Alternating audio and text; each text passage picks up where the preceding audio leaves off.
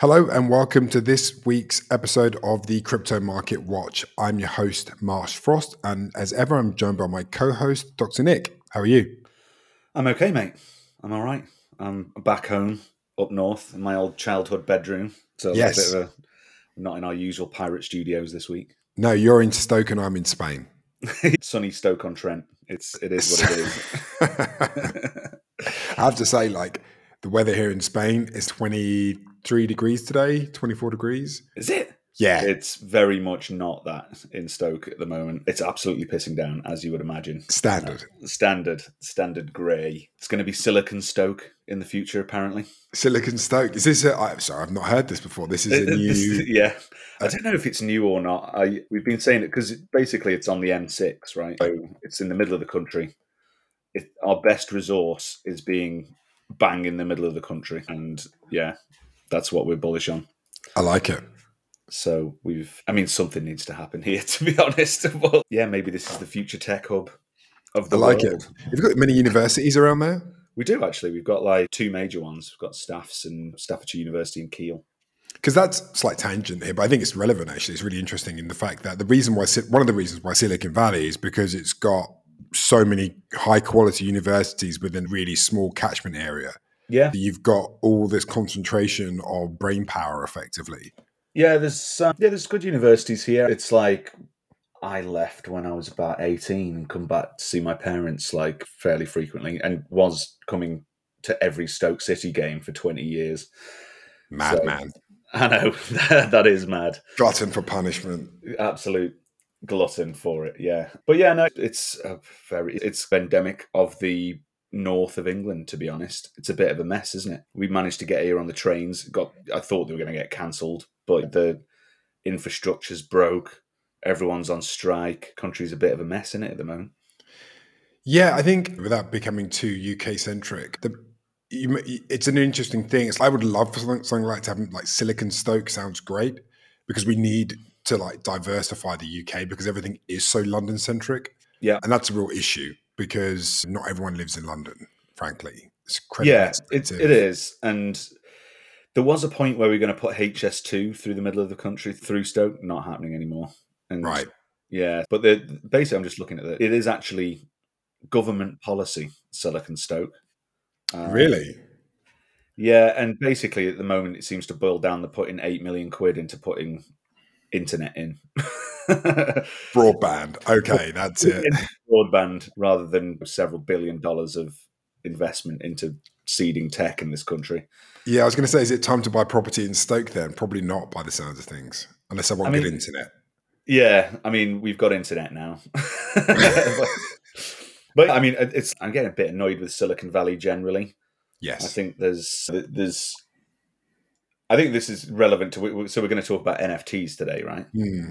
And Web three. We did crypto Web three not long ago, and yeah, I think there's all the money basically is everything's just crashed, and the people that have got money left are still the Silicon Valley hedge funds and what have you. I'm slightly concerned that the space is getting very American centric at a time where America is getting quite hostile to crypto. It's the big news story in the world, and we're conflating the scam of Sam Bankman, Sam Bankman Fried with crypto. And actually, it was mostly one man's giant embezzlement scam. But th this is going to be the opportunity for everyone to try and drop the ban hammer as hard as possible on crypto. And that's a problem. And that's a problem if all the projects become American centric. Yeah. Yeah, so we need something like I think there needs to be another locus of control for technology outside of Silicon Valley.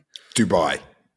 On Trent. But yeah, there's a lot of people moving to Dubai mainly to dodge tax. Dodge and tax. Yeah. It's not- Yeah, or don't spend really- the money that they've stolen elsewhere there because you, that's all you can really do. yeah, yeah. I'm not really into the idea of moving to the Middle East. I like like the UK, but I'd like us to be. So one of the major things that's happening this we had. I was just reading an article this morning from the Bank of England.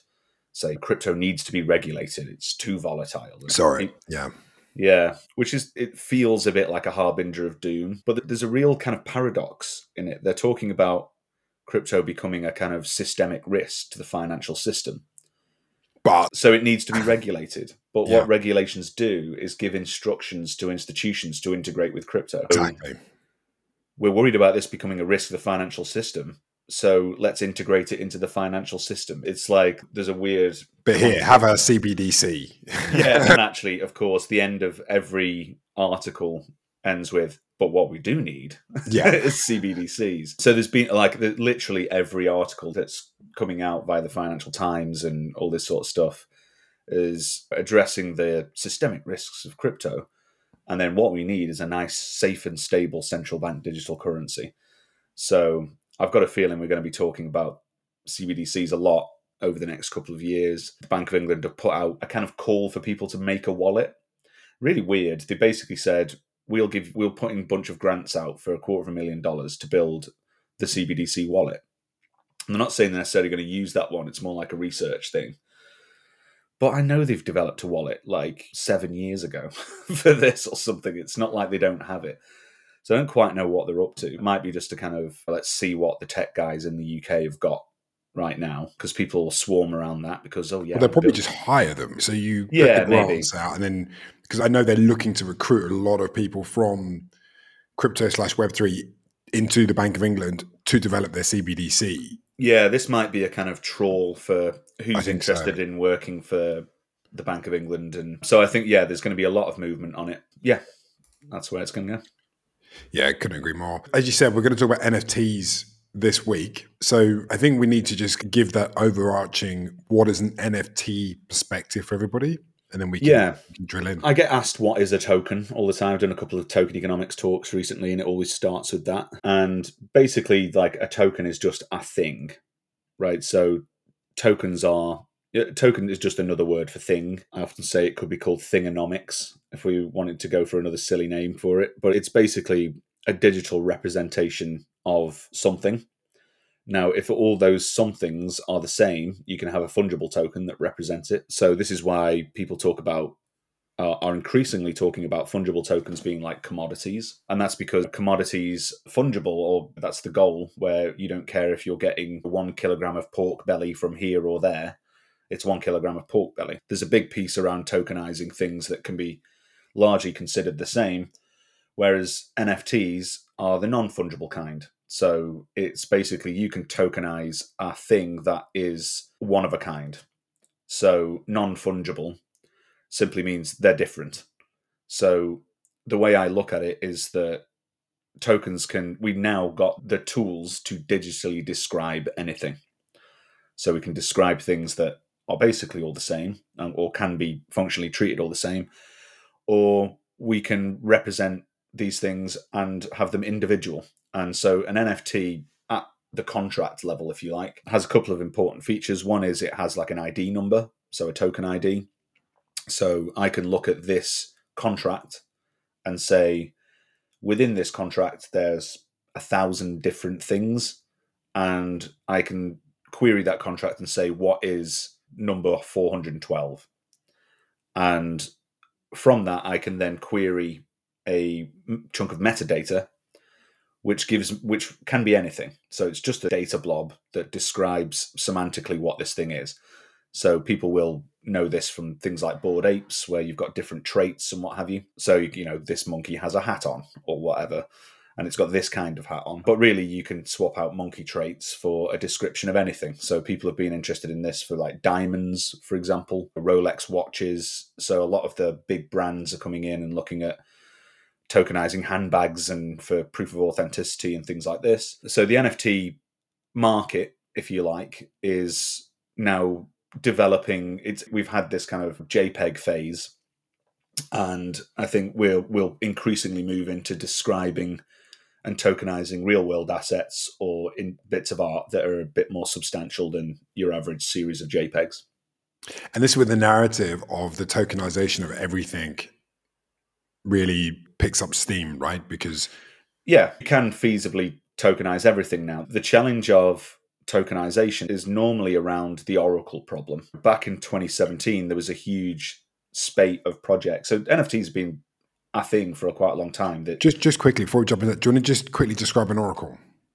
so an oracle is basically a data output. So an oracle comes from the this kind of like idea that there is a oracle of truth. Ancient Greek philosophy, right?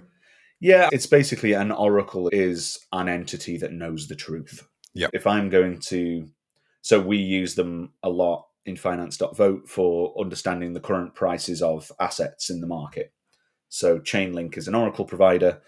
You send a message to Chainlink and say, I want the price of gold, and they will ping you back the price of gold. And that is the truth. But where that truth comes from is actually what they're doing is aggregating a bunch of data sources or a bunch of views on the price of gold from Bloomberg terminals and various other sources, averaging them, and then sending back a mean price of that. So it's a kind of fallback to it's they become the source of truth. Yeah. uh, which is one of the big bull cases for Chainlink, but it's relatively limited, very liquid, very where you've got data sources from what this thing is. Now, if I'm going to tokenize a house, so let's say like we want to tokenize the house you're in, and then sell that house on the market for whatever the book value of that house is. Someone buys it. How do you then transfer the ownership to that?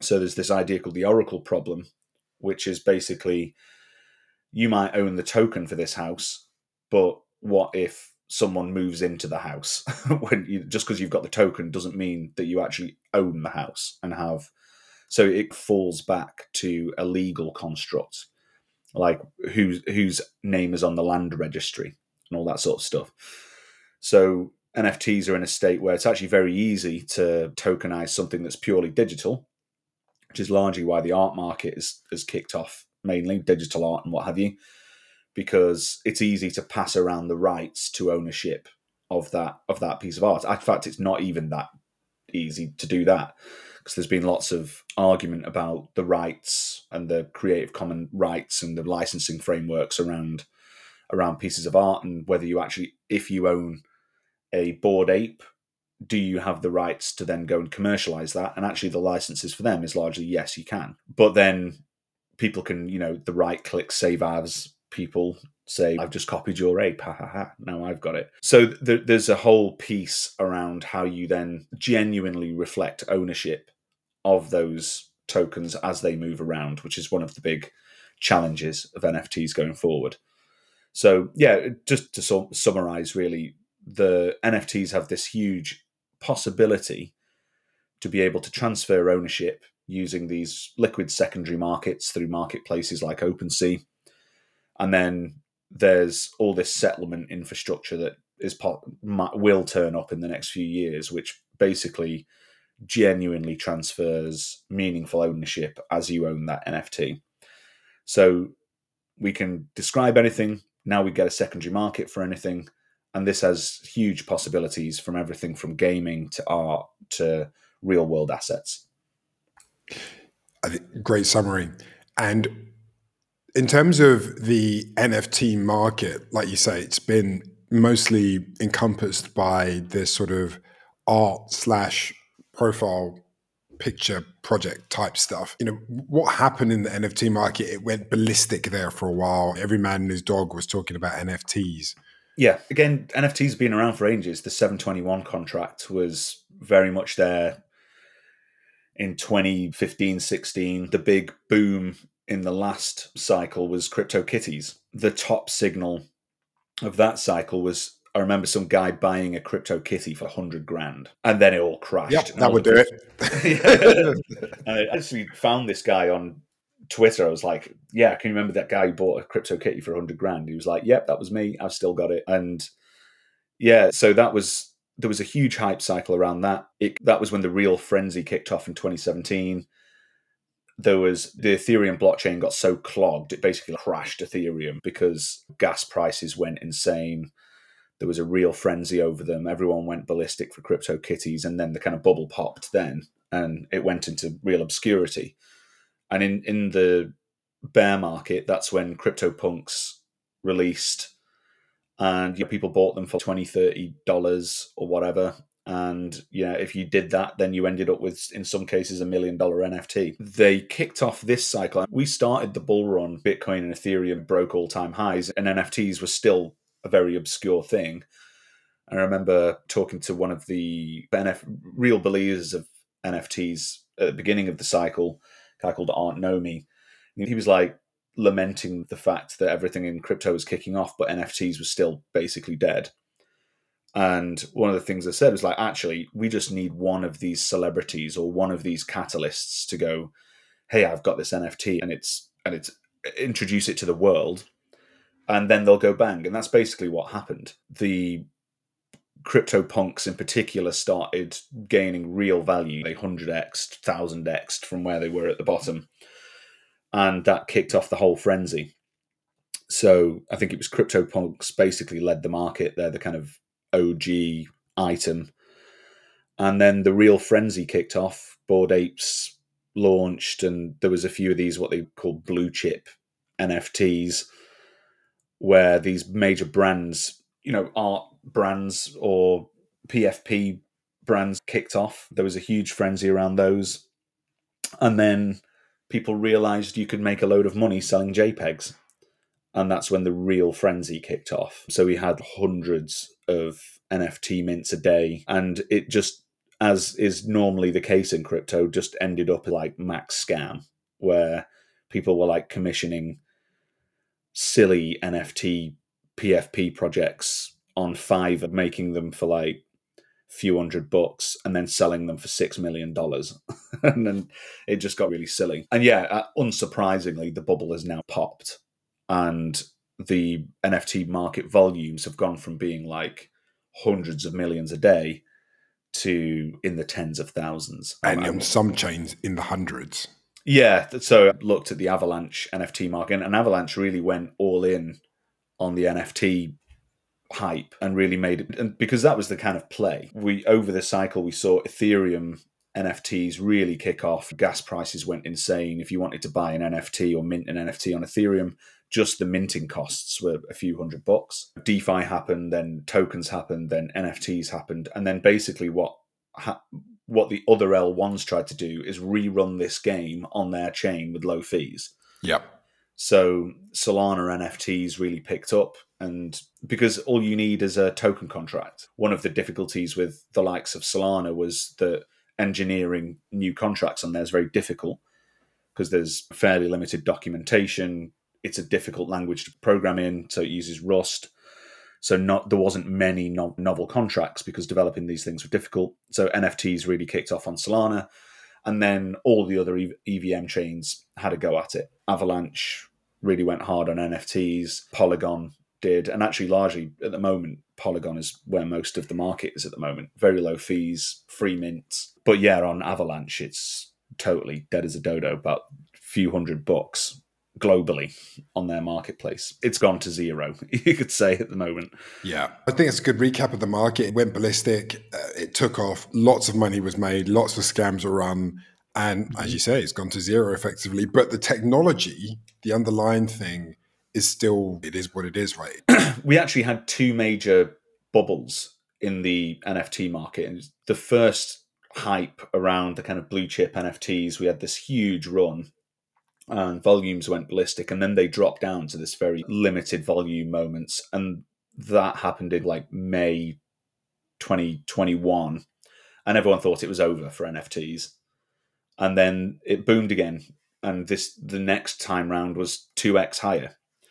So i think they're going to be very bubbly. I think they're going to have short term hype cycles where everything booms up and then crashes back down to basically nothing and then the same will happen again. So I, have got a feeling we'll have these micro bubbly markets in NFTs where there's, for some reason, something comes around that kicks off the market and everyone gets excited about NFTs again. And then, then people break out of the fever dream that JPEGs are worth hundreds of thousands of dollars and then it pops again.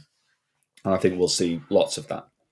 So I was talking to a chap yesterday who has four of the Damien Hirst yeah art pieces that were put on Palm, and he's got two digital, two real.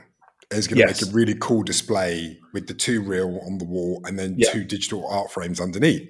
Yeah. And I think that's amazing. And when you look at so what happened on Palm is Damien Hirst, the artist, released a ten thousand piece NFT series. You actually have one, don't you? I bought one. I, I was I got one in the mint. Yeah. Yeah, and you had a choice whether you could redeem it for the real world piece of art or you could keep the NFT. So you burn the NFT, redeem the physical piece, or keep the NFT and burn the real world art. In the end, it turned out to be a 50 50 thing. Yeah, it was about half and half. And I think that was largely because of that mechanic where, like, I couldn't, I wanted a real one and a digital one. They got quite expensive after that. But yeah, I was always like, oh, I'm going to keep the NFT, digital world and all that. But yeah, that's that. That was the play. I think a lot of people bought two, redeemed one, and kept the digital one to do that kind of display thing. So I actually think that project was a real highlight of showing the potential of this in the kind of finer art world, if you like. Yes, for the art use case, because because I think yeah. the NFT use case, all in all, which I suppose we could touch briefly on now, is that, and I'm pretty sure everyone, not everyone listening to this is going to agree with me, but things like passports, employment contracts, mortgages, all of these things, I believe, will become NFTs in the future. I don't see a reason why they wouldn't become tokenized and you wouldn't have your ownership of these things on the blockchain and immutable effectively. Yeah, and I, I think the a huge amount of the digital identity space is focused on NFTs because again it's just a it's a data object, right? Yeah. You can conceptualize your identity in the Chinese social credit system as an NFT. Yeah. It's, uh, it's yeah, it's, and this is why digital um, gulags all round. Yeah. So yeah, I think there's all of that's probably going to happen. Say, I think there's actually loads of startups looking at tokenizing things like mortgages and all that sort of stuff. Yeah. The problem a lot with a lot of it is because they're just basically hyper public. I tokenize my mortgage, anyone can look at my address and see my mortgage. And yes. that's not necessarily a very desirable thing. So, it's all about so at the moment ETH would be the base layer for most of these things. And yep. obviously isn't particularly privacy friendly. It is what it is. It's an open public ledger. Yep. There are other chains though that are not trying to replace ETH. I think the ETH killer narrative is dead. Yeah, I mean it's it'll come back again like it always does. You think so? I, mean, I don't yeah, know. Yeah. I think after the merge, it, it feels like the ETH killer narrative is done. This is what people thought in 2017. The ETH killers were the likes of EOS, Cardano. Yeah. And they're going to be bigger than Ethereum. And then they have a kind of boom, but then don't ever pick up the same network effects as, as Ethereum. And I think largely that happens because platform tokens, L1 tokens, have been the way for VCs to make a lot of money. Yeah. So they were the hugely investable things. But the reality of it is picking up the actual human interaction with them, the network effects of people building. It's like setting up home on a chain. And if you've got you, you've basically made digital land like a digital nation state. But if you've got no citizens, they just turn into like zombie chains.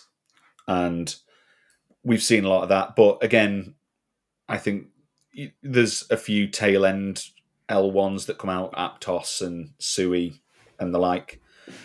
And no doubt there will be another fresh batch of blockchain L1s in the next cycle that people will say are going to overtake Ethereum and then don't. It's just what's going to happen. You're probably right, to be honest. Yeah. So, what went well then with NFTs, like over not necessarily last year, but just encapsulating the whole NFT piece? I think there's there was the bits that I watched a few of these things. I remember the art movement obviously went incredibly well in places, particularly the fine art stuff. So I watched two of these mints. This one of the big mid curve things I did was watch Squiggles mint out and was like, hold on a minute. I was looking at art blocks mints and was, I watched two. One one I actually really liked, which was the Ringers piece, which was is basically like digital generative fine art. And I was like, people are paying like three five three to five hundred bucks for these. That's insane. And then they actually went to a million dollars each or something at one point. Ouch. Yeah. We should ouch. do an episode called Mid Curve. Yeah. like the things I could have checked out and retired on over the last few years. And the other one was Squiggles. I was like, people are minting squiggles. This is utterly silly. And they were like 50 bucks. And uh, yeah, if you'd minted a few of them, again, millionaire. But so that, but ultimately, though, I think that really, I showed the generative generative art was a real thing, and I think there's like fidenzas and a few of these different things that showcase that actually the contracts are art. So the art, the artist, if you like, is the smart contract creator with a creative flair. So I thought generative art really worked and showcase actually brought something new and novel to the as a medium to the art industry, which I thought is definitely going to be a thing again. I think generative art was a big win, and obviously the PFP thing. One of the th- things I thought might happen, which is someone bought a cool cat NFT or whatever for tens of thousands of dollars, that's now worth 500 bucks or something and then they get super embarrassed about it and drop it off their PFP on Twitter or whatever but actually everyone's still a PFP on Twitter. I am. Um, yeah, yeah, exactly. I was a stoner cat for a little bit, but people started accusing me of being a shill for stoner cats. I'm like, oh, they're not paying me. it's like I just like the cat, and so I dropped it, and I thought everyone else will. But no, largely they so they've been a big success. I think PFPs are likely to have another boom again. I think they'll have probably more branded backing this time to so the you've got to delineate between these really dodgy Fiverr low cost cash grab PFPs and the ones that actually develop a community. So I think PFPs worked. Can but... I add a layer onto that? Actually? yeah, which is I think that so basically it brought in creative types into crypto. So yes. you had crypto's been very much crypto economics, token economics, token engineering, right side of the brain? Are you a dev? Are you a math nerd? Into finances? Are you into economics? If you are, crypto's for you.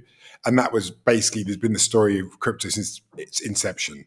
Yeah. And when the NFT craze started, actually what it brought in was like, I actually, I'm a photographer and I'm yeah. I can do stuff and I'm a painter. I'm a musician and it basically enabled like a whole new type of person to get involved. And it also, on top of that, on top of bringing in the creative left left side of the brain types, it brought in the general public. Most people know what NFT is. They might not know what a token is. They might not really know what NFT does, but they're familiar with the word. You ask them what a blockchain is, they probably won't know. But, yeah, I completely agree. I think this it brought in it opened up this entire new market to the non-technical people with non-technical interests and skill skill sets came into the market. That was certainly one of the things that was went really well. I think it opened up an entirely new market for crypto, and I thought that was great. Um, yeah, and I think we it's transcended. And we mentioned this in another episode, but like the Web three strategy thing. All of a sudden, every major brand is looking at NFTs to do some aspect of tokenization for their brand. And the things that started to emerge towards the tail end of the cycle were things like like the Damien Hirst thing we were just talking about. They call them phygital, so like phys- physical digital crossover stuff where you can redeem your NFT for a physical piece. I thought that was very interesting. But the, the problem, I think, was that a lot of the prices, because of the vibrant secondary market, well, there was so much money to be made on the volumes that everything got overvalued. And things that were very abstract, digital, non real things got valued way too high. Yeah. And things got a bit overheated. And I think we're back into the let's find out what the real value of these things are. And ironically, that's happening now with it's free mints now. So people are minting NFT Yeah. series are free, and then the secondary market is where the actual price is determined. Yeah, and I think there's there was that project where the guy raised like quarter of a billion dollars on free mints. The Saudi guys, the Saudi. The Gabriel Leydon, that free to own Oh yes, idea. yes. Yeah. Oh yes. So that was again, I think if we're going into kind of like where it all went wrong, obviously when the bubble pops and there's a lot of people bag holding NFTs that were bought for an extreme amount of money. There was like stories of dudes selling their mortgaging their house to buy a bored ape like for 500 grand or something and it's now heavily down. But bored apes have retained a huge amount of value. I think I think there's still 70 80 ETH. But I think the cycle of the bored apes thing really demonstrated how it went wrong. It started with the original bored ape collection. Then they sold it. They did then they did mutant apes and then dogs and kennels or whatever it was, and then they went into the ape land thing. and really, the last major NFT mint and the whole cycle was that Otherside mint, which was a huge frenzy, and then it had the ape coin drop with it and everything, and basically Yuga Labs picked up. I don't know. It was half a billion dollars off a mint. Two hundred, I think it was two hundred million dollars got burnt in gas fees. Yeah, it was huge. I can't remember how much it was, but it was um, massive. So where it largely started to go wrong was the game became upselling people hold this NFT, get another one. Hold that NFT, get another one. Hold this NFT, get some tokens. And this kind of it all got a bit cash grabby. And largely what you're trying to do is shovel a huge amount of demand through a finite token supply. So what yep. NFTs did that iterated the token economics game was this idea of scarcity. Oh, we've got less of them, therefore they're valuable, and they're valuable just because there's only ten thousand or there's only five thousand of them or whatever. But there's five hundred thousand people that want them. So the mints descended into this run for the door game where everyone's trying to squeeze in through this door, and then that excess demand carries through into the secondary market, and it just all got a bit cash grabby, and a lot of it became this kind of crypto economic problem of who gets the NFTs when there's more demand than supply. And a lot of what went wrong was insiders got a lot of the supply, which allowed them to flip into the market afterwards. You give your influencers a budget of the NFTs. They get 10 of them. They put one as their profile picture. And then everyone sort of jumps in because that person has done. And Vitalik wrote a piece on called selling NFTs under market rate. So you think this NFT is going to go to 5 ETH, but you sell it for half an ETH.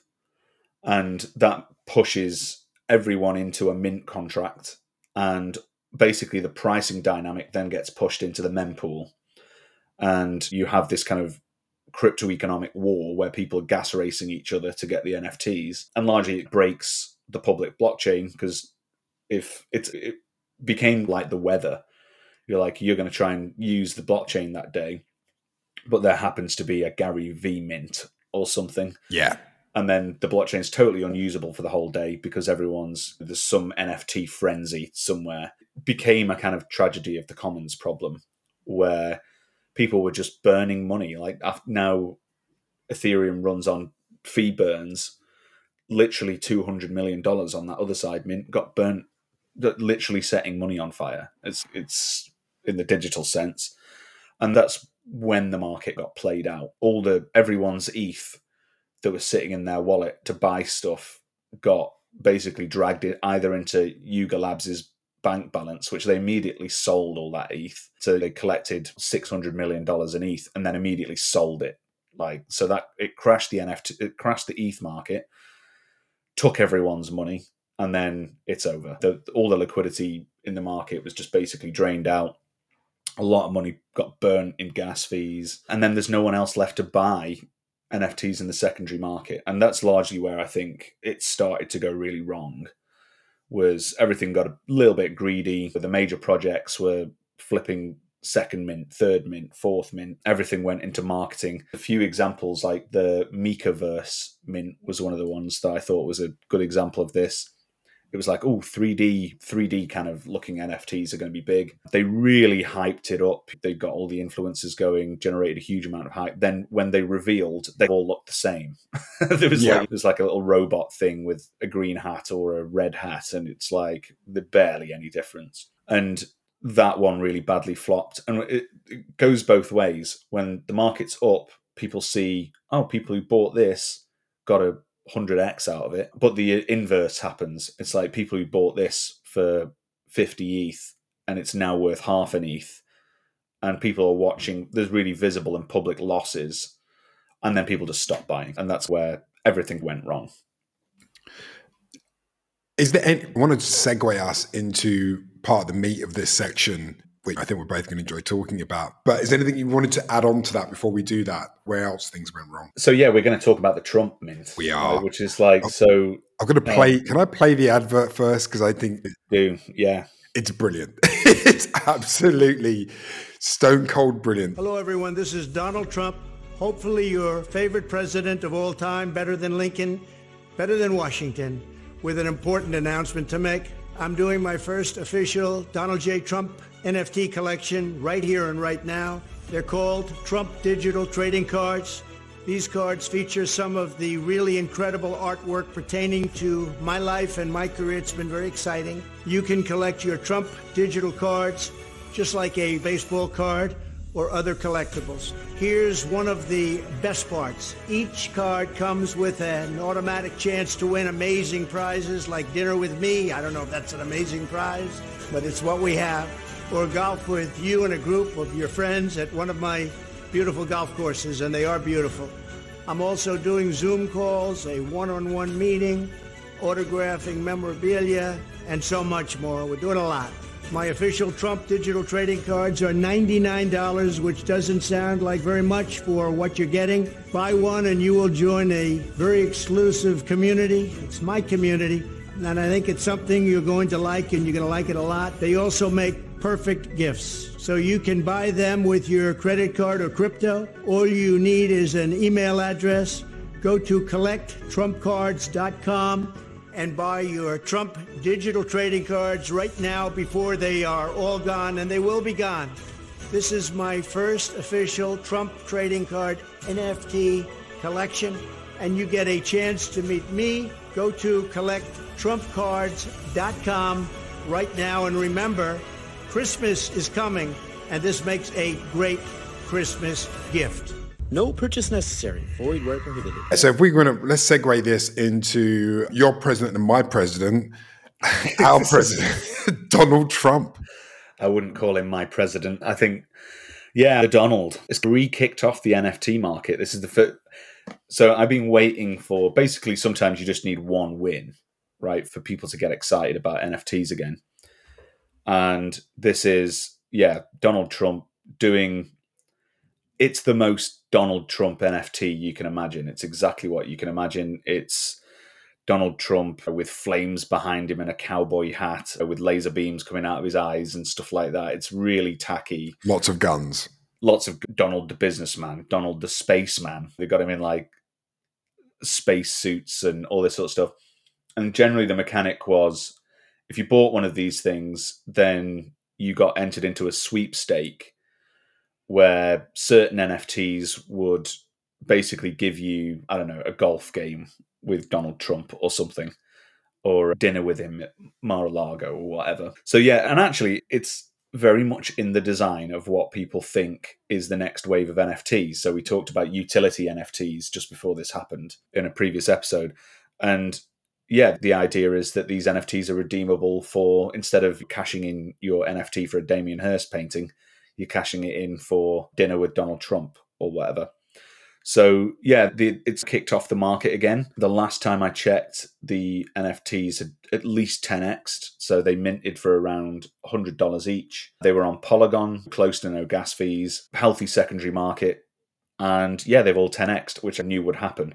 But I didn't mint one partly because I didn't want any Donald Trump NFTs in my public wallet, but also because you had to KYC to do it. So yep. uh, to go and get my passport, and I'm like, I'm not KYCing for Donald Trump. No chance. Don't want Donald Trump to have any of my money, frankly. Yeah, exactly. and this is the thing. I'm not sure he did get the money. So what Donald Trump did was sell his image rights to a Utah-based company, who then went and did a NFT mint and they said, look, if we sell it out, I think there was 45,000 of them. And if they sold out, they'd raise four and a half million dollars. So they must have, he must have said, yeah, I'll sell you my image rights for $2 million. And just thought it was a very easy thing to do. There was a bit, there was a really interesting thing that happened after, which I still don't know if it's fake news or not, which is rather hilarious that this came with a genuine fake news thing that I couldn't actually verify. I tried my best there was this release that came out, this sort of press release from Donald Trump. It's very much written in Donald Trump language that said, I'm stepping down from the NFT project and we're turning it into a DAO. And the DAO will be in control of it. I was like, is this real? And it was like one of these announcements that came from what's Donald Trump's social media platform? Yeah. Truth Social. I think that's it. So Yeah.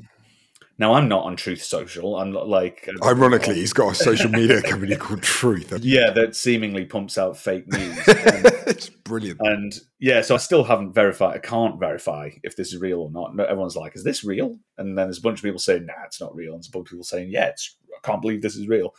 So that's something that might develop out of this. Now, if Donald Trump turns but ends up running it down, in reality, I think what he's doing is just basically saying, "This is none of my business anymore." Yeah, I'm out. I've pumped the mint. I'm out. But nevertheless, even after that, the thing's still pumped a whole lot. And yeah, it's seemingly certainly kicked off the NFT market again, at least on Polygon. Volume there's 50x from what it was prior to the mint. So we might be in a scenario where similar types of mints with similar magnitude celebrities start doing this kind of thing. So yeah, it's been quite interesting to watch. It did fail on a number of fronts though.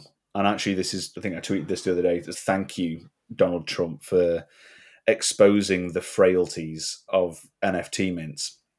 So one of the things that happened actually you didn't have to KYC. All you needed to do was go to the smart contract and call the mint function and you could bypass the KYC thing. So actually, that's a huge problem if he's saying we need to comply to regulations and do KYC, which basically covers you for AML and all that sort of stuff, making sure Donald Trump isn't picking up money from North Korean terrorists or whatever. But actually, he might have done because you can you could bypass the KYC function and go straight to the smart contract. So one of the things that we've designed is actually gate the access to the NFT contract itself. So you have to go through the front end using Merkle tree cryptography. So he does a big favor there by essentially allowing anyone to bypass the KYC process using a very rudimentary kind of NFT contract. And then the other thing that happened was they reserved 1,000 of the 45,000 NFTs for themselves and then minted all the rare ones themselves. Unbelievable. So, yeah, I mean, it it wasn't fair in the sense that some of these, some of the utility that was in these NFTs, like a golf game with Donald Trump or whatever, was five in. There's five of those NFTs out of forty five thousand that got you that, and I think they minted four of them themselves. And so, of that thousand, I think over half of them were the the rare one of ones or the the NFTs that give you access to Donald Trump in some in, in some big way. So that again is one of the things that we've been thinking about. And the problem was you could just look at the metadata and see which ones the rare ones were. So what we need is systems that actually hide which are the rare ones before you mint. So this happened. Is a fairly systemic problem across NFT mints across the space over the last couple of years. You've got some of them that are pretty rare or rarer than the others. If you can look at the contract before you mint and mint the rare ones. So this happened with loot as well, and this was actually what it was the loot mint that drove us into designing this thing. So you could look at the metadata before you minted and mint the the super rare loot item, divine Hmm. robes or whatever it was. So yeah, like unsurprisingly, the Donald Trump mint was a bit of a scam, but largely it's on brand for Donald Trump people it came loaded with fake news it was a rigged game it was hyper capitalist greed fest and largely people are rather happy about it and it's still going pretty well No surprises, right? yeah Um, not at all None at all. It was so number one, the contract was open at a smart contract layer, so you could go in, you could see the metadata, you could mint directly from the smart contract, which Yeah. means you could bypass all the KYC and everything you put into place, and you could also scan the metadata, see which one was the ra- the rarest one, and then mint. Unbelievable! Like we, it's like we've learned nothing from the last two years. yeah Uh, and then obviously the team minted the rarest ones. Brilliant. Thank you very much, Donald Trump's team or whoever was running the project.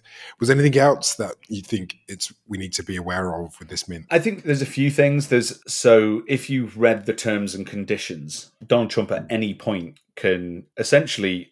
So I, what I think might happen is I'm just looking at OpenSea now. They've actually gone down a little bit in price. They went north of one ETH, and now they're back at a 0.2 ETH floor. But I think they'll go up and down quite a lot. but there's yes, nearly seven and a half thousand ETH volume has run through this thing. So well over seven million volume has happened on this, and he's going to be looking at that. They're taking ten percent royalties on each one of these trades, and yeah, the Donald's going to be going. Hold on a minute. This is a money printer with my image on, and I'm not sure his deal got him a share of the royalties fees. So this thing will run and run and be generating over the next few years like potentially tens of millions of dollars of revenue just for people trading it around. And I can imagine Donald being really upset about the fact that there's a money printer with his face on that he's not on that side of the game. So I'm interested in the deal that he's got. Now, if you look at the terms and conditions, he can basically withdraw his image rights at any time. He could, in theory, say, all right, you can't use my face anymore, and all those NFTs go blank because there's a centralized server that holds that essentially this team can they so they could genuinely rug the images from it. I think it's a question of when, not if, right? Because yeah, I think he's gonna. It what he depends if he's gonna he's gonna he's gonna try and shake down that team to get that money off the trading fees. he's not afraid of shaking down President Zelensky back in the day Yeah, over anyone. Hunter Biden's laptop. He was like completely okay Yeah. with saying we withdraw weapons from you. Like, Yeah, he's like the ultimate businessman, right? He'll do anything for the business. So I think what might happen is those NFTs go blank at some point. So again, another bit of the design that we cared about was actually being in in self custody of the art. What you actually want is the ability to you you are in full custody of the not just the NFT token, but the art or the data that is associated with it. So you could, in theory, self-host that that data and have a truly decentralized hosting system. We use IPFS to do this. So yeah, basically every aspect of this mint demonstrated why we've built our minting suite to be to address those things. And I think there's been several instances where we built tech that solves problems that people didn't know were problems yet. And the Donald had, Donald has just demonstrated all the problems perfectly for us, which is why we're talking about it now. And I think I'm hoping to in the new year really dissect this mint and say, look, if you're going to do this properly, you need basically a people need to be in self custody of the art just in case the game is that you started out changes in the background. I think if you're going to try and do a regulated NFT mint and you want people to genuinely KYC and do proper AML procedures on it, then you need to limit access to the NFT contract to people who've gone through the appropriate steps and prove that their money's not laundry money or whatever. And you if you're going to have claimable utility, then you need to make it so insiders or even outsiders who can interrogate the smart contract can't get all the rare ones. So I think that's that's where it's going to go, and I think for the NFT market to kick into this next phase, there's some root level infrastructure that needs to happen to to make sure it all happens in a kind of fair and open way. yeah, so that was going to be the next part of what we are going to talk about was the future of NFTs. I feel like you've covered a bit of that there, though. Yeah, I think there's. I think that's what needs to happen at the during the mint. At an Right, infrastructure in- level, right? at an infrastructure level to make these things work for if the likes of Nike or whatever are going to do an NFT series with claimable shoes and some of those shoes are rare then they need to make sure that certain actors can't jump in, into the mint and mint the rare ones but in terms of so once you've nailed the tools that to do this properly then you'll be able to conduct these things a in a regulated fashion because you'll be able to people will be able to come through the Nike store and buy these things and it all that stuff needs to happen and make sure Nike aren't picking up dirty money on the other side that it hasn't come via tornado cash for example. And yeah so I think bit of infrastructure stuff but largely where is it going in terms of the future of it I think there's a few major buckets. I think we'll see, like I say, major brands building these into their release cycles, looking at things like major Hollywood studios, the likes of your Marvels and Disney and all that sort of stuff.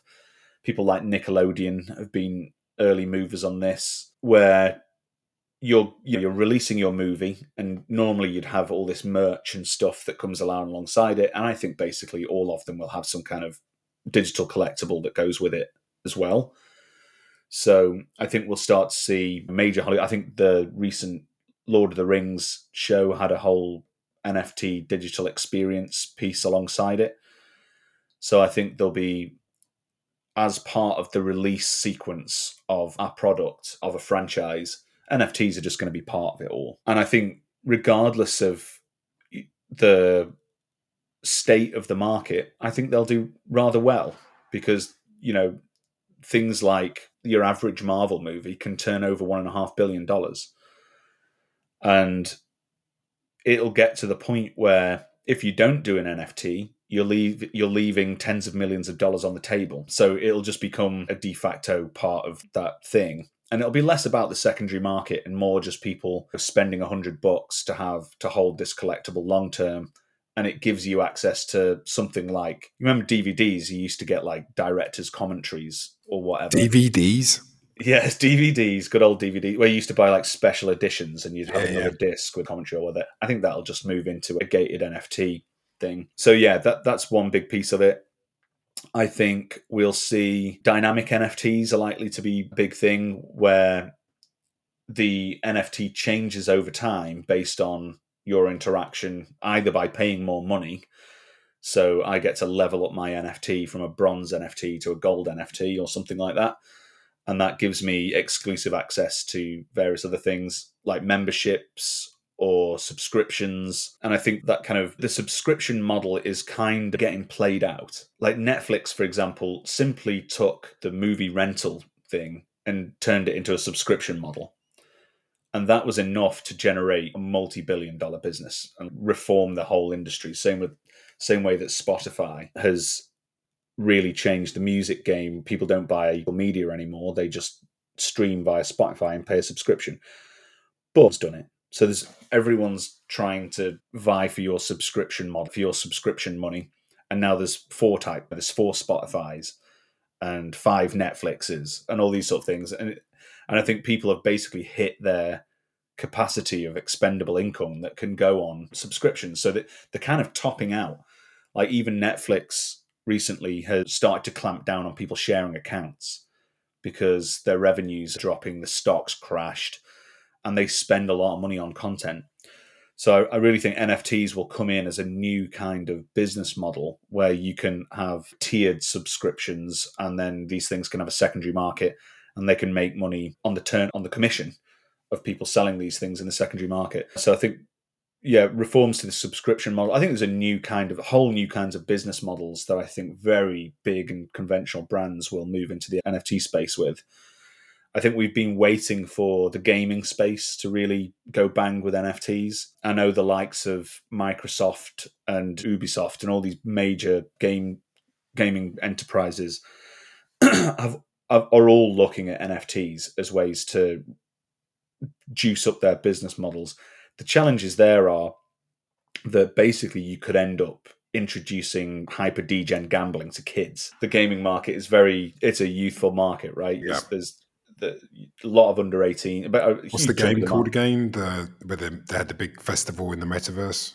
Oh uh, fortnite. Thank you. So, so fortnite just got sued a huge amount of money like 250 million dollars for selling digital items to kids without them really knowing, I think they basically said, look, you kids basically spent a load of their parents' money probably upgrading their skins or whatever, and you kind of compelled them to do it without them really knowing that they were paying money for it. They were just hitting okay on the kind of, yeah, I want this battle pack or whatever. And yeah, times that by 10,000 with NFTs. Yeah. And we're going to see we'll see 10 year old kids becoming millionaires because they've grinded some free NFTs out of a game and plugged them onto the secondary market. And I think it'll cause a huge moral panic.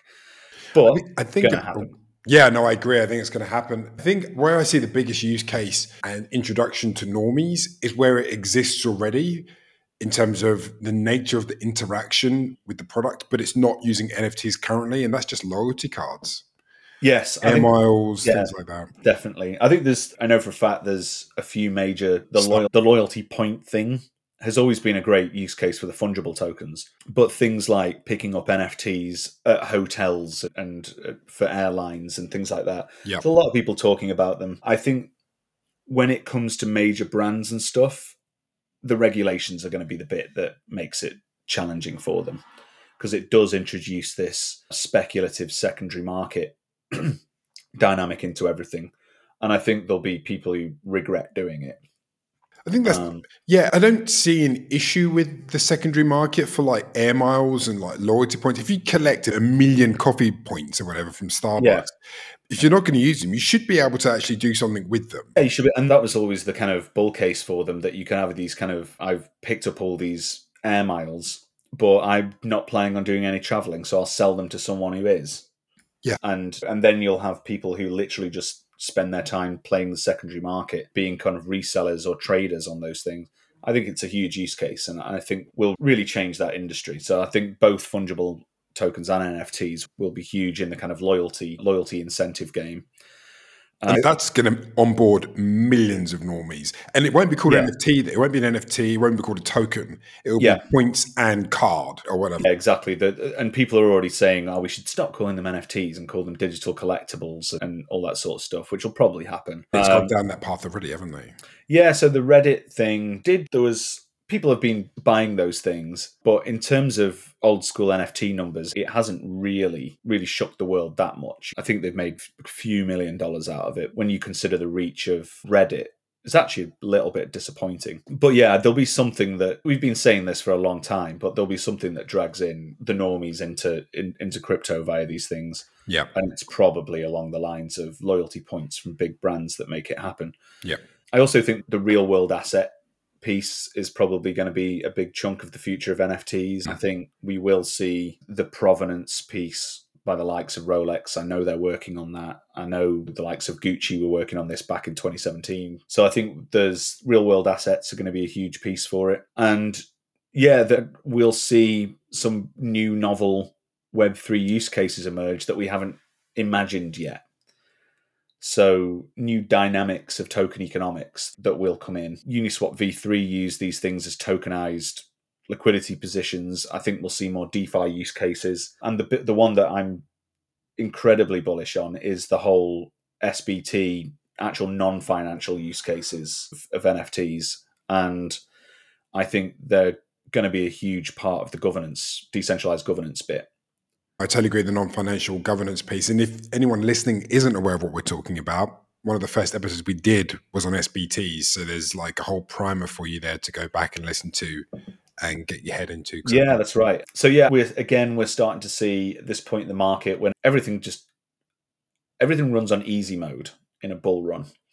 Because regardless of whether it's a dog coin or a DeFi token with real utility, number goes up. So when, however, when the market's going down and the number of real buyers in the market drops to a very nominal amount, all these kind of things fail.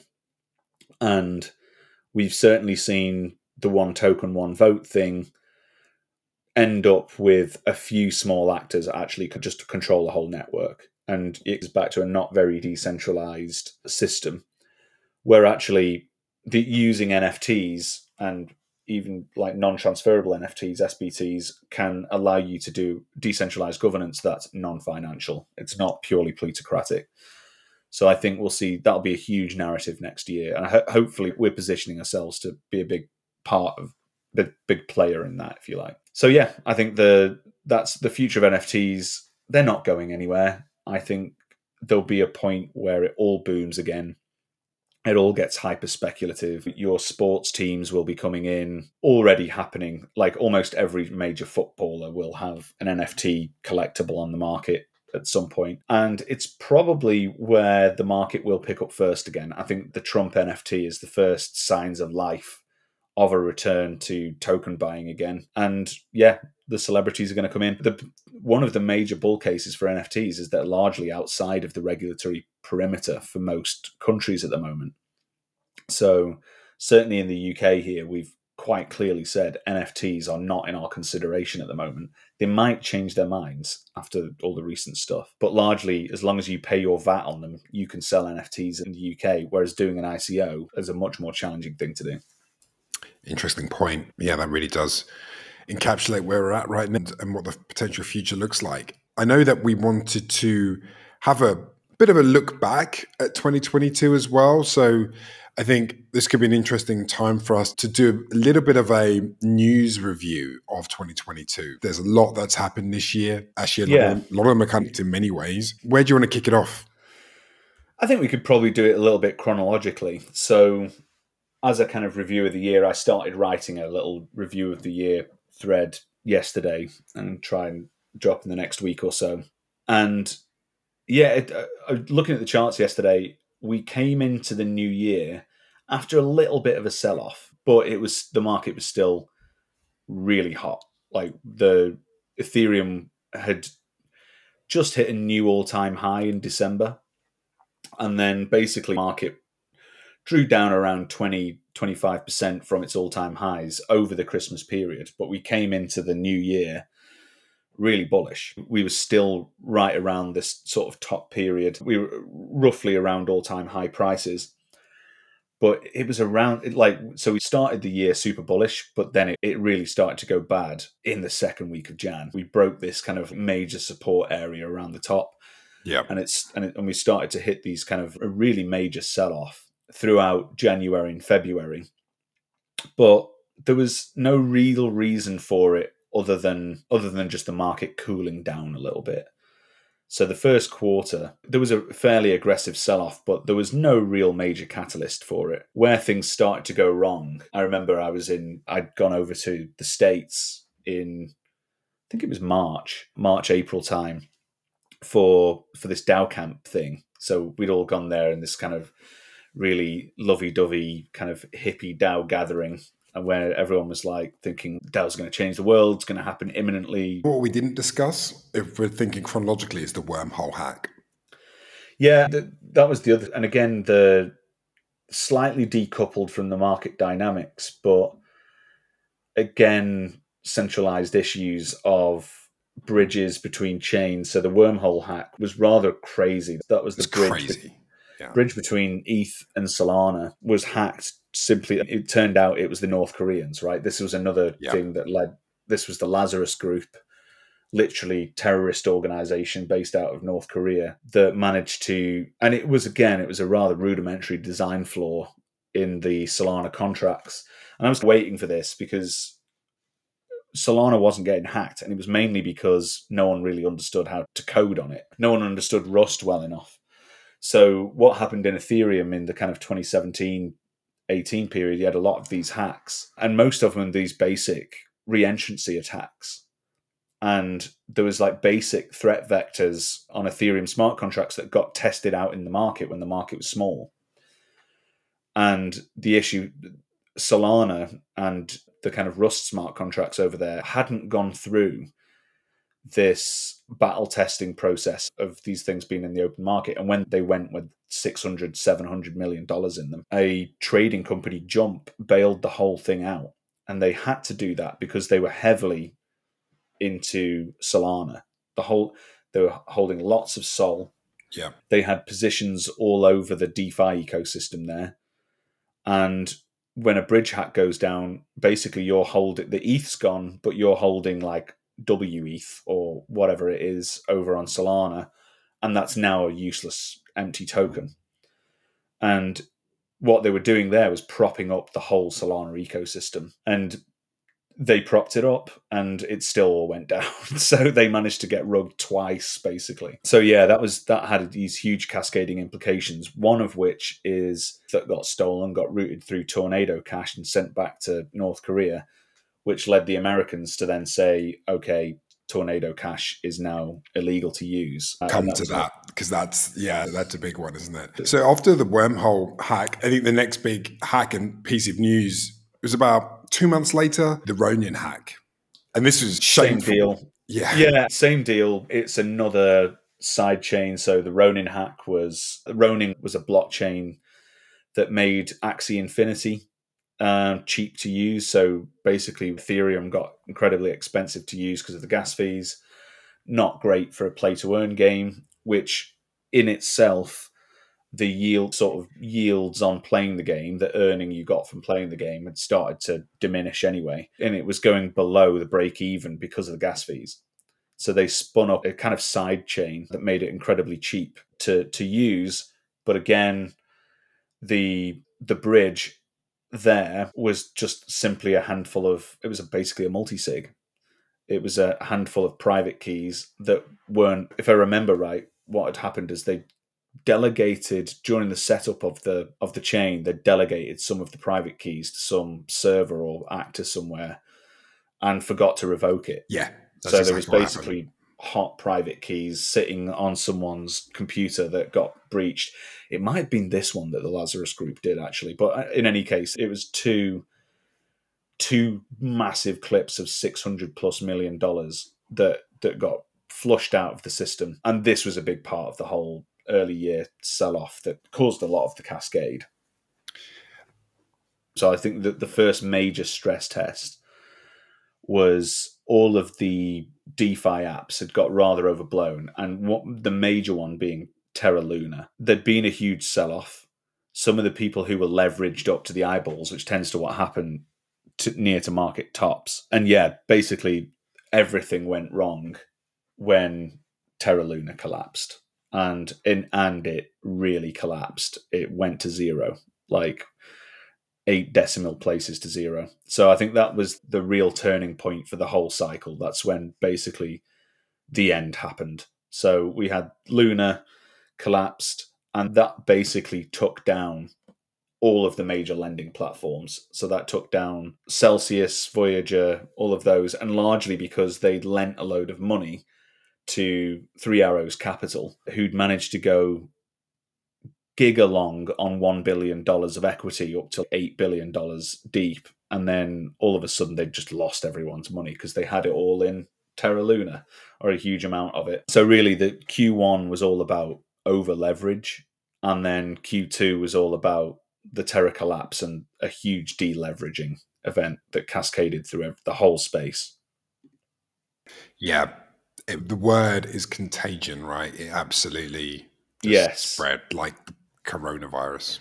Yeah, there's Contagion 2, Electric Boogaloo is the bit I called it, where it's like the real contagion happened in the fin- financial markets, where, and it was just really just greed had yeah. got too ridiculous. And the centralized players in the system, ironically, for a space that is built around trustless technologies, it had largely become all about a trusted game where I'll never forget that there's some of the Telegram chats got leaked between like Kyle Davies of 3AC and some of the lending companies, and they were like, "You've got the money, right?" And he's like, "Yeah, eh?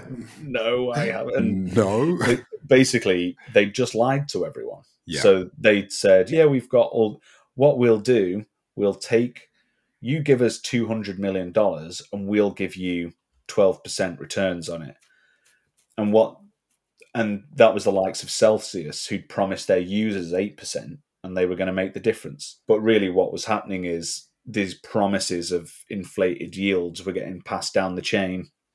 And when the when that initial market crash happened and people couldn't make these yields that they'd promised to people, so the market was in a state where the likes of Celsius had, but you could one of the ways you could almost guarantee that future yield was staking ETH. So a lot of the mar- the a lot of the market had converted their Ethereum into staked ETH in the likes of Lido and Rocket Pool, and then started trying to generate yield on like ETH and staked ETH, which was actually a rather illiquid market. What had happened is people chasing these inflated yields had got stuck into illiquid positions. So everything went wrong after Luna and the collapse of these centralized lending platforms because they couldn't unwind their positions. So ETH and staked ETH started to depeg They were supposed to be like one for one assets. And really, all these players promising high yields to everyone, literally on, on a Telegram promise, couldn't get their money out in time. So we had this ridiculous sell off that I think we, the space, we went down from the start of year from four and a half thousand dollar ETH. And at one point in, I think, May or June, it hit 800 bucks. And that's when everyone basically thought, this is over. And yeah, that was the huge problem. The projects all around the space had money in volatile assets, in ETH, in their own tokens, and everything drew down 78%, and consequently everything blew up because of it. Do you think the Ronin hack was part of the precursor to what caused the Luna downfall? There's what caused so one of the things I think I said this in around July. I wonder if Sam Bankman Fried toppled Luna. And Hmm. actually this is one of the things that Kyle Davies is now claiming on Twitter.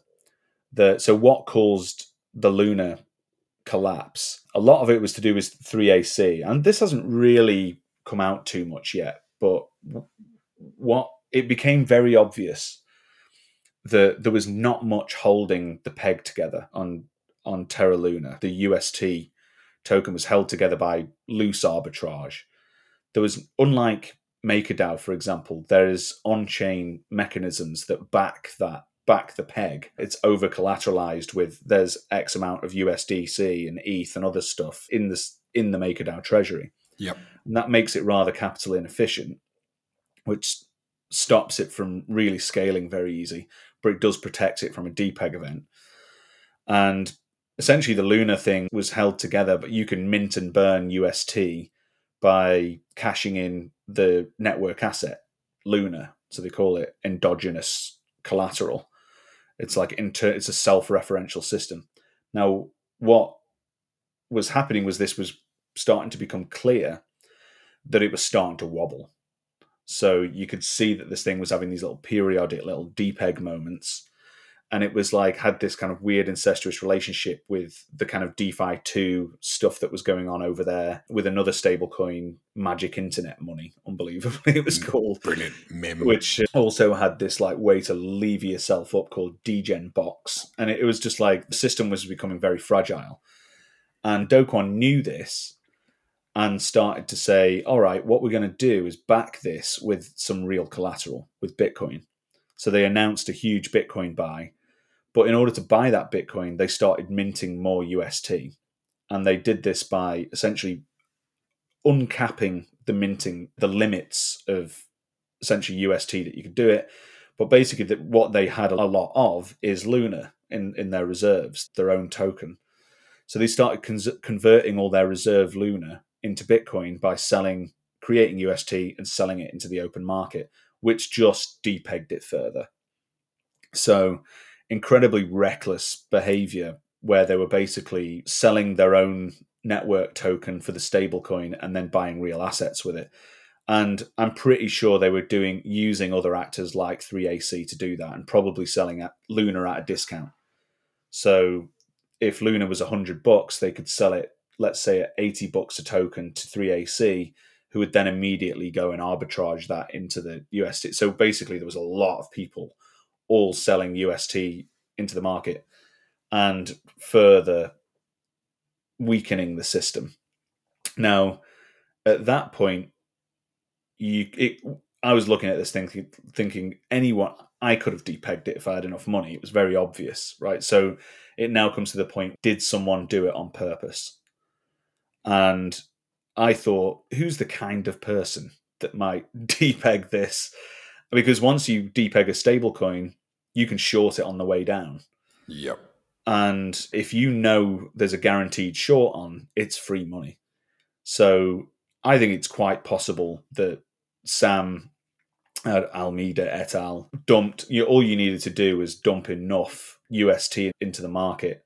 You're wiping out that capital because it's going to zero. But if you've got a big short on, you you make a huge amount of money. And I don't know how much of this will come out. It should. Now they're picking apart all the trading records. This should be pretty obvious if this happened. And yeah, I think yeah, the play was there. So the reality of it was all these positions of Celsius and Voyager and 3AC, they were all very deep into these DeFi things, and you could see their positions on chain. So it's quite unusual that you can see, oh, that's Celsius's wallet, who are half a billion dollars deep into that position. And if I can get the price below their their liquidation point, I can liquidate them, kill them, take those as actors out of the system, and then buy all the liquidity up. That so you create basically a lot of cheap crypto. So the play was, ah, what I can do is crash Ethereum back below a thousand dollars again, buy it all up with the money I've made on the short on the way down, and then buy Celsius, Voyager. I've killed 3AC. I've killed all my competitors. And I think that was it. He went for the Empire play. Yeah. And this was ultimately how the whole game went down. I think the Q3 was a little bit quiet, actually. The market basically had seemingly calmed down. He hit 800 bucks, bounced back up to 2x up from there, and started going sideways, and everything calmed down. But what actually had happened. And we tried to help people do NFT mints throughout this period. And we saw people not sell a single token. Yeah, it was horrible. So the whole one the interesting phenomenon that happens in crypto when people lose money, the word gets around to never buy crypto everywhere in the world. So the retail market just switched off. So in the background, as we recently discovered, FTX had and Sam Bankman Fried had basically taken all this money and he bought up some of these lending companies and he'd gone for his empire play, but also invested a huge amount, all of the customers' money into illiquid tokens. So he'd gone gig along everywhere on his own capital and moved all that money into funding new tokens, thinking he could flip that money, flip those tokens into the market for, for a 10x which had been working for him for the last Sam coins. Yeah. Yeah, it'd been working for him for all that time. Invest in a project who creates a new token, pump that on listing, list it on FTX, farm it, dump it, short it, all in his own venue. And that was a free money printer for 18 months. Yep. And he might have depegged Luna and taken it all down, but what he didn't gamble on was, or what he didn't bet on, was that the whole retail market stopped. And now he's stuck in a load of tokens that have gone down 60% or are completely illiquid and not launched yet which and all the projects are going oh i'm going to wait for the market to get better. So now he's just stuck in completely illiquid assets with loans out on his own tokens that have gone down 70% and that is what brought us to the ftx finale to the whole thing so yeah it's a story that starts with a little bit of a market crash puts a stress test on some of the biggest products in the industry and some of the biggest players in the industry. And it turned out even the smallest stress test wasn't enough to the market was fragile. And the fragility in the system that was basically all these centralized players got obliterated. And that's what happens in this market. So centralization is weakness and the crypto market is an adversarial crypto economic battleground. And if you're not resilient, you you will explode. I think so. One of the things to to touch base on back again is, and this kind of happened at roughly the same sort of time. So you've got Three Arrows Capital bankruptcy in July. You've got Voyager Digital bankruptcy in July. You've got Celsius Digital bankruptcy in July, and then mid August you've got the US sanctioning Tornado Cash and that's what you were talking about earlier on, right? Yeah. So I think that all of these things it, it's somewhat chronological, but they're all linked to one another. So some of these big hacks towards the start of the year, and they were big. Yeah. Uh, and there's a real argument that some of these really bad people are funding themselves with by setting up hacker groups who go around exploiting these early fragile systems which have a huge amount of money in them. And in a kind of retaliation to this the OFAC, which is a kind of governmental agency in America, put treated Tornado Cash, a DAO, actually, a sort of DAO smart contract system, as a person and using their emergency powers for basically their they were claiming that emergency powers are these great things where you can basically do whatever you want. And this is an emergency because terrorists, this is a threat to America because terrorists are getting funded. And yeah, the Tornado Cash got treated as a person, first time in history, and got put on the special designated persons list. And what that means is that anyone who interacts with that person, the smart contract in this case, can get up to 30 years in jail for doing so. And that's really changed the whole dynamic of the space because now the Americans have really said this anyone interacting with this privacy tool can go to jail for a very long time. And that's really scared everyone and really was one of the bits that really made everyone think regulations are coming and made people overall bearish on the immediate future in the space. Okay, so what's the next piece of news we, we want to sort of review, do you think, for the year? I think one of the major bits has been the merge. The Ethereum merge pivot to proof of stake was largely a bit of a non-event, which is actually incredible. Best news ever. News. Yeah, it was yeah. just amazing. So people got up in the morning, watched this live stream. Some ASCII art pandas clicked up and Ethereum moved from a proof of work blockchain to a proof of stake blockchain. And it all happened rather seamlessly because this is being people have been working on this problem since 2014. The initial Ethereum chain was only ever meant to be a temporary measure, and the goal was to move to proof of stake, largely for a kind of efficiency. A lot of people think it was largely motivated by the ESG narrative, and that that's not really the case. It wasn't really energy sustainability that was the initial motivation. It was the fact that you could run a blockchain with much lower block subsidies, as you, you needed to pay the network less money to secure it. And largely that's happened. So the merge has changed the token economics of Ethereum. There was a kind of pre change, which has run up to the merge, which was the London fork of Ethereum, which basically introduced this burn dynamic where instead of the miners getting fees and all the MEV stuff that was going ha- happening, those fees were burnt to the network. So it moved to this idea where the miners would get a block reward, so X amount of Ethereum per block, but they'd get the fees on top of it. Now it moved to this moment where they got the block reward, but not the fees. The fees essentially added a deflationary dynamic to the token economy. And now the block rewards have been reduced and now go to validators instead of miners and those block rewards have gone down. And because they're not burning huge amounts of energy and running C warehouses full of machines, it's a relatively low cost exercise to do. You can reduce the amount that you need to pay people by 90%. So that's largely what's happened. I actually think it's incredibly bullish for Ethereum. The huge narrative around NFTs boiling the oceans and whatever is not really there anymore. The whole Ethereum network runs on a very small amount of energy. You're talking less than Twitter, less than any of the mainstream apps that people are moaning about NFTs on. I think there's that whole narrative has basically disappeared. But it is linked to the whole tornado cash thing. It has changed Ethereum to this new model where we are now running these validators and people who've staked their ETH with places like Coinbase and Lido and these other pseudo centralized or pseudo centralized actors who are validating on people's behalf are now censoring the network with what they're calling OFAC compliant blocks. So if you use Tornado Cash, if your transaction goes onto the network and the next block provider, the, ne- the person who wins the next validator, who wins the next block is Coinbase, they're not going to put your transaction in.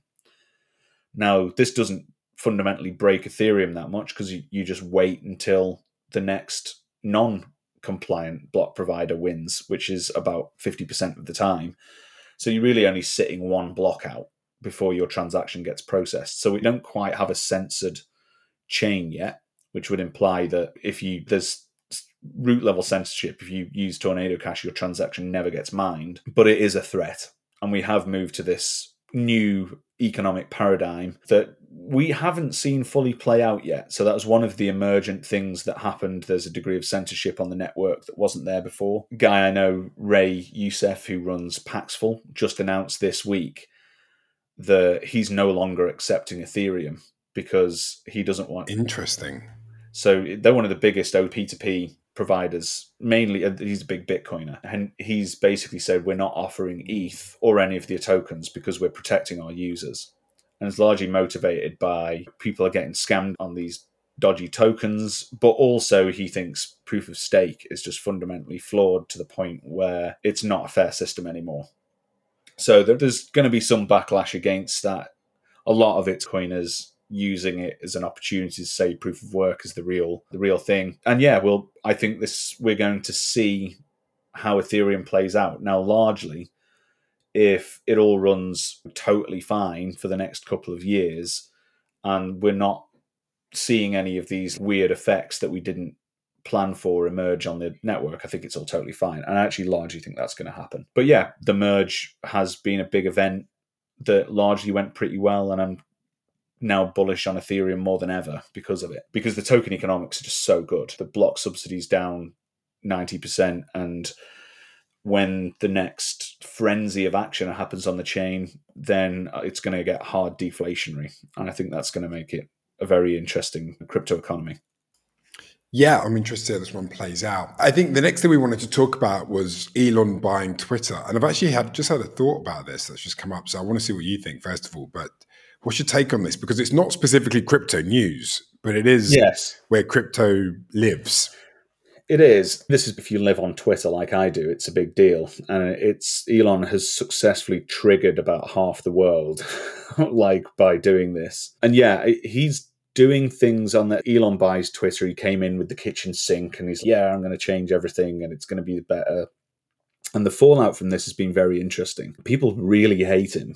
Like really don't like the guy for a number of reasons. They see a lot of people think that it's on him to solve world hunger or something because hold on he's wasting his money on send, sending rockets into space and people just like fundamentally dislike the they see him as a kind of manifestation of kind of capitalism in in some way i've been accused for i think the phrase is dick riding these days where they're like that's like, a new one yeah no it's like there's it's a it's the new meme it's if you look under any I know you've seen the memes where it's people like people criticizing Elon, and then there's someone diving in front of him, like weird nerds protecting him, taking a bullet, taking the bullet for him. And like, I think this is largely nonsense. I think Elon has revolutionized spaceflight. He started OpenAI, which is now one of the biggest large language mod- models in the world. He has brought electric vehicles back to everything. I think it's absurd to to in the validity of what he's actually achieved because it's really demonstrable that he has he's like a, the modern day Edison in many ways. Mm. He's a real industrialist, thoroughly changing industry. The Twitter thing is a very strange move, to be honest. It's like software is not really his thing, engineering is. Unlike real world engineering. But yeah, there's I wouldn't be surprised. He's started doing voting. So he's just like in the last week decided to put a vote up to whether he should step down as CEO. And obviously, everyone said, yes, you should, because. I will abide uh, by this vote. What a mug. Yeah, yeah. And so, actually, what he's doing is behaving like a DAO, which is. I'm just like thinking, is he warming us up to launch the Twitter token and say this is a DAO now? Which would obviously be the best news ever for us. Yeah. But yeah, we'll see. I think things are starting to break a little bit. He has sacked a huge amount of the staff. And there's a very real possibility that he thought he was going to come in and reform this thing root and branch. But actually it's a lot more messy than he thought it was. Yeah. So one of the major things that's happening is calling it the twitter files. Yes. Elon's come in and he's basically blowing the lid off everything that's happened in twitter over the last 10 or 15 years. And as it turns out twitter is an absolute broken mess and insecure at best. It's yeah. not the there's literal government agents working at Twitter with full production access to the environment and could easily be mass manipulating the public. Could be. I mean, are. It's a yeah. done deal. I thought this was happening very obviously. Uh, certainly over the pandemic, there was like very obvious like social manipulation happening on Twitter. Now it's basically case closed, right? There's like literal state actors working there. And the whole thing needs a rebuild. I don't know how he's going. I think he's picked a task that is probably beyond his abilities to. And what I think we're seeing is like organizational inertia, organizational rot has like systemically invaded Twitter, where there was vast amount. he said there was more managers than was coders, and yeah, we're in this situation where he's inherited this incredibly powerful platform, which is a total mess behind the scenes. And I think that vote was him basically stepping down because he doesn't want to be the CEO. It's just like, it's too messy. So he's going to try and find someone else to take over, and he'll move into the more back into the engineering bit. Hashtag bring back Parag. Just kidding. Yeah, that's not going to happen, is it? Yeah, I mean, I'm thoroughly enjoying it, to be honest. I'm, I'm, Oh, yeah. I'm thoroughly enjoying everyone being mad at him and him rattling the cage. And yeah, I think it's I think it's ultimately going to be good for the platform. He's got the free speech narrative back on the table, and ultimately, in terms of crypto, he's done a deal with CZ. CZ's one of the LPs, one of the investors in Twitter, so he's going to want to have some deep crypto integration. So I think we'll see some of that next year. I think he'll certainly have Doge integrated at some point in, into the platform. Yeah. Doge tips, I think, and he's doing this Vox Populi narrative thing where he Yep. wants voting, but it's not Sybil resistant, and he's going to need the kind of tech that we've been working on for the last couple of years if he's going to meaningfully give people votes and use them as policy decisions on the network. So I think it's like whole Twitter conversation is going to be global news going forward. It's either going to go and like I thought there's no way that Twitter could go it can't collapse, but it absolutely can. There's they've tried to reduce the amount of people who have production access to the platform and they just can't. They can't unwind the serious security flaws on the network. So Elon needs to be thinking about how to full root and branch rebuild this thing. And that's going to cost billions of dollars. And he's already lost a huge amount. He's lost tens of billions of dollars on this already. And his it's having cascading implications for Tesla. Tesla's down Yes. 70, 75%. Um, he's he needs to keep all his loans, Sam Bankman Fried style, all based on his Tesla holdings. Yes.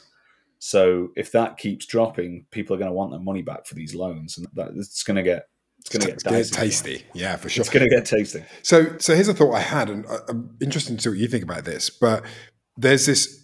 I- think a lot of the things that happen in crypto, whether that's like the NFT boom or whether that's 3AC collapsing or Terra Luna, all of these things, they're all linked, and the main the link through all of them is Twitter. So Yeah. Twitter spreads mind viruses. So it's very effective at spreading ideas, concepts, memes to Mhm. everybody, whether you're on Twitter or not, right? Because Yeah. it can transfer from digital to analog, right? Because that's what people do. They WhatsApp a tweet to someone, an image or whatever, right? Twitter itself, actually, a lot of the reasons why things boom and bust within crypto is because of the boom bust essentially within Twitter. narrative's changing, right? I agree with you. And I think the so crypto Twitter is it's one of the reasons why I put so much time and effort into it. It really is. I saw way back in the last cycle how much influence that Twitter had on the crypto market. Yep. It's where basically all the marketing gets done. It's where the narratives are detected. It's where the narrative shifts and change. And the sentiment there is really a crucial indicator of, of where the market is. And if you if you'd sold when it all turns into WAGMI, LFG, kind of ultra ultra memes and influencers buying gold Rolex watches and, and it's all champagne and everyone's getting girlfriends, that's the time to sell. And when everyone starts cancelling each other on crypto Twitter, which is what's happening now, then that's the time to buy. Yeah. Sen- sentiment there is absolutely in the pits at the moment Yeah. engagement goes down completely. Like I can literally tell just by how much my dopamine receptors are battered by Twitter. And it's quiet. Yeah, it's like universe of crypto Twitter has collapsed down to like maybe 30, 40, 50,000 people globally. And in a bull run, it goes up to two, two or three million. And yeah, so it's a huge thing. But way be like crypto Twitter is one bubble Yes. there are other massive bubbles on and the kind of certainly the big sort of woke lefty bubble is huge on there and they're the ones who are predominantly very upset at elon because he's like triggering them all so yeah it's a hugely important platform for the world it's like literally the global discourse layer for politics and culture and everything Mad. so I think it's going to be now if we start getting deep crypto integrations into Twitter, that's going to be huge. One of the things that C CZ is being pushing is this they released this trading pair of I think it was like BNB, Ether and some token called Mask. And Mask basically allowed you to ape into tokens via tweets.